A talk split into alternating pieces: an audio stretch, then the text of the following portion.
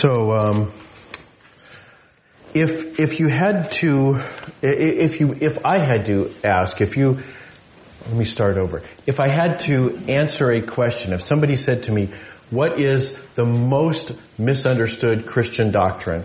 I might I might answer the virgin birth because I don't think it is understood very well. It's certainly not understood by um, by its critics, and I think even even believers uh, don't understand it as well as they should because it has so much to offer us. And so um, that's what I want to talk about today. The the the, the virgin birth is this idea that goes back um, really. Uh, before the time the Gospels were, were set down. We know that because there's two separate traditions. There's, there's a tradition that Matthew records in his, in his Gospel account and also one that Luke records. So, so we know it's a very early tradition within the church. People were already talking about this, uh, even before the time the Gospels were first written, and it goes on through the through the uh, centuries that followed.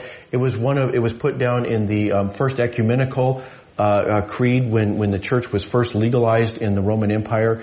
Uh, one of the first things they did was was declare that uh, Jesus was conceived by the power of the Holy Spirit and born of the Virgin Mary. So it's an old doctrine, and yet its its critics have are, are equally old. It was it was being criticized already in the second century, and um, it was criticized as recently as the, the the Jesus seminar in the last century, and and even more recently in the past couple of decades. There have been critics who have said, no, it's some, some fanciful telling or something like that. They, they say it's, it's not a real thing, that it didn't actually happen.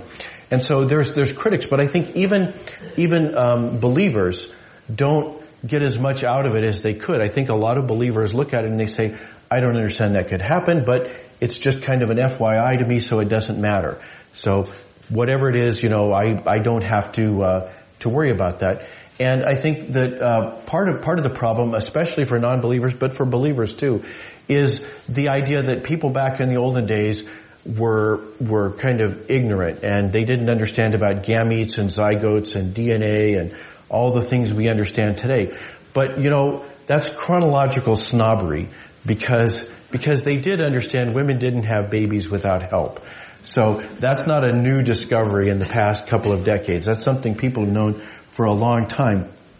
So, so this, this, I guess a debate between believers and non-believers has gone on, but I think the believers are missing the, the point because it's not simply an FYI. It's not something, hey, this is an interesting thing about Jesus. There is something in it that, that will actually uh, help us today, and that's what I want to talk about today. Is the, what how, how the virgin birth actually speaks to us in our current uh, situation. So we're going to look at the virgin birth today. We are in this um, uh, conversation called Ho- uh, um, Holiday Travelers, and we began a couple of weeks ago. We looked at the story of Gabriel, how Gabriel came to tell Zechariah the good news about Jesus, that that he was going to have a son, and his son would be the the, the prophet who announced the coming of Jesus. So so uh, we we saw that, but we also learned that uh, we can all be angels in that sense because Jesus calls each of us to bear witness to him, that we're called to be his witnesses. So if an angel is anybody who brings good news from God, then we can all be angels in that sense. So we learned that and then last week we looked at the Magi, and the story of the Magi is that, is that God met them where they were. They didn't have to come to Jerusalem and then God showed them a star. God showed them a star out wherever they were, someplace in the east. God came to them and spoke to them in their own language because God wants to draw everybody to Jesus. So, we looked at that and today we're going to look at the story of Mary and see how the, the idea of the um, virgin birth um, is helpful to us. So we begin in um, Luke's gospel starting in verse 26 and uh, we're going to read about half of it and you're welcome to read the second half when, when um, we finish. Uh, but um, I'm just going to read the little bit we've got today. So, so um, we read that um, when Elizabeth was six months pregnant, God sent the angel Gabriel to Nazareth, a city in Galilee, to a virgin who was engaged to a man named Joseph, a descendant of David's house. The virgin's name was Mary. So uh, Luke starts in just right there. So Gabriel, he's already told us about, he was the one who came to Zechariah and told him that his wife Elizabeth would have a baby. Time has passed. Elizabeth is now six months pregnant and Gabriel gets sent again. But as I mentioned to the children, he's not sent to, to the, the center of the religion. He's not sent to the religious establishment and people who had important positions in it. He's sent to kind of just a town. I mean, not, not especially obscure, but not, not very well known either. So this obscure town, I mean, kind of obscure town, uh, off in Galilee, far from the center of the religion. And he goes not to a priest, not to a man, not to an old person, but to a young girl or a young woman. Um, and uh, um, so, so uh, Gabriel comes to her, uh, and um, we read that she is a virgin who's engaged to a man named Joseph. In the first century, in this culture, uh, uh, um, engagement lasted about a year, and it was a very formal thing. You know, documents were filed and things like that. Um, in order to be, in order to be, uh, to break it off, you didn't just get your ring back. You actually had to do a divorce proceeding. So, so, um, so they are they're they're um, engaged but not yet living together. And um, we read her um, that her uh, fiance Joseph is a descendant of David's uh, David's house. So King David lived a thousand years ago. There's probably a lot of descendants of King David because um, that's what happens in a thousand years. Uh, we don't know how many, but he's one of them. And the angel comes to her and he says, "Rejoice, favored one, the Lord is with you." And she was confused by these words and wondered what kind of greeting this might be. The word rejoice is the, the standard way people talk to each other. You know, it's, they would, they would greet each other and say rejoice, um, which kind of seems odd to us, but he says, hey, you know, hi, yo, um, hi, favored one, the Lord is with you. And she's wondering, well, I got the, the greeting part, but what's favored one and the Lord being with me? And the angel explains, he says, don't be afraid, Mary, God is honoring you. Look, you will conceive and give birth to a son and you will name him Jesus. He will be great and he will be called the son of the most high and the Lord God will give him the throne of David his father. He will rule over Jacob's house forever and there will be no end to his kingdom. So he just opens up his mouth and all of these promises come out. So, so blah, blah, blah, blah, just kind of spills out of him. So she's going to have a baby, um, and she'll name him Jesus and he'll be great, the son of the most high. Um, but not just that, the Lord will give him the throne. The, it's been 600 years since a descendant of David sat in the throne in Israel. And God will give him the throne of David, and he will rule over Jacob's house, so all the people of Israel, and there will be no end to his kingdom. So, quite a lot of promises, but Mary is stuck on the first part of that. She, she doesn't boggle over the, the king, kingdom and throne and so forth. She, she says, wait, hold on.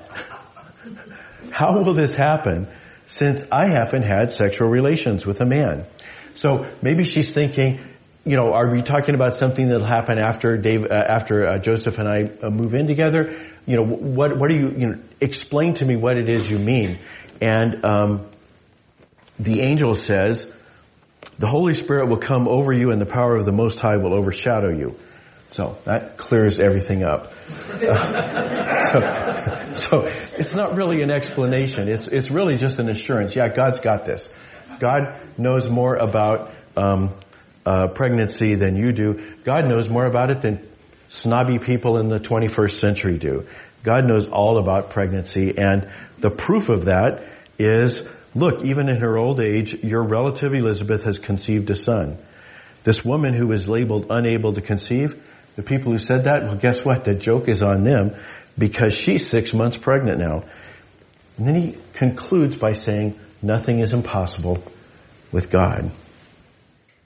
And Mary says, okay, I'm, I'm, I'm the Lord's servant. Let it be with me just as you have said. And the angel left her. And Mary got up and hurried to a city in the Judean highlands. So she's going to go talk to Elizabeth and you can, you can look at that at your leisure. But what I want to do is I want to talk about this promise, this promise that uh, that the angel is made to to um, to Mary, and it is this this uh, promise that she will have a child, and it is where we get the doctrine of the virgin birth. He's saying, no, you're going to have a baby because of this uh, overshadowing and and um, coming over you. So, however that works, that's how you're going to have a baby, not the usual way. And he says, nothing is impossible with God. And the reason I want to talk about this is because that's what all of us are hoping. Or at least have hoped at some point. All of us have said, is that true? Is it true that nothing is impossible for God? There's a, um, there's a, I don't know what he is, he's a religious guy with a podcast in England. His name is uh, Glen Scrivener. And he wrote a book called The Air We Breathe, and it's talking about how we live in a Christian culture, even if um, nobody we know goes to church. They, they just absorb Christianity in, in, you know, the air we breathe. And he said, he said, most people who come to church on any given day did not come from pure motives. They did not simply come because they said, I came to, to, uh, pray, to, to offer praise and glory to the living God. Most people come to church because they've got mixed motives. That there's something they want from God. There's something we want from God. We, we, we, we, we say prayers, right? We ask God for things. We're hoping God can deliver because, because we're fresh out of ideas. You know, our marriage is, is not what it ought to be. It, maybe it's, it's coming to an end and we're fresh out of ideas and we're hoping that God has something that, that He can do about this. We, we have problems with our health. The, the doctor told us, you know, this is, this is going to be permanent. You're going to have to learn to live with this. We've got problems with our health. We've got, we've got problems with our finances. There's something that's keeping us awake, keeping us from having any kind of peace. And we're hoping that somehow, that, that God can somehow intervene in our finances and help us get on top of whatever's going on there. Sometimes we come to church just because we're lonely and we want to be part of a community and we hope that God can connect us with people so we can have friends. And sometimes we come to church and what we're hoping is that God can help us deal with our past because of what we did to somebody else or what somebody else did to us. And we're hoping that somehow God can do something with the shame or the guilt that we've been carrying. And we all, we all have these mixed motives from time to time. Maybe not all of us every week, but it's very typical. And, and really it's not a bad thing to have mixed motives. God calls us to pray. God wants to restore a relationship where we come to Him with our problems. There's nothing wrong with it. But we don't simply come to church to worship God. We come to, to church because we hope God can help fix some kind of a problem we're dealing with. And so we're hoping that Gabriel was telling the truth, that nothing is impossible with God.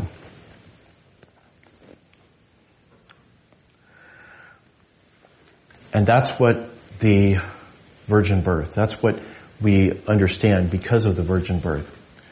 Because the virgin birth is the idea that God comes into a world that is a mess. God comes into a person who is flawed and produces from her something that is flawless, something that is without sin, that is uncorrupted. In a corrupt world, God can reach down and bring about perfection.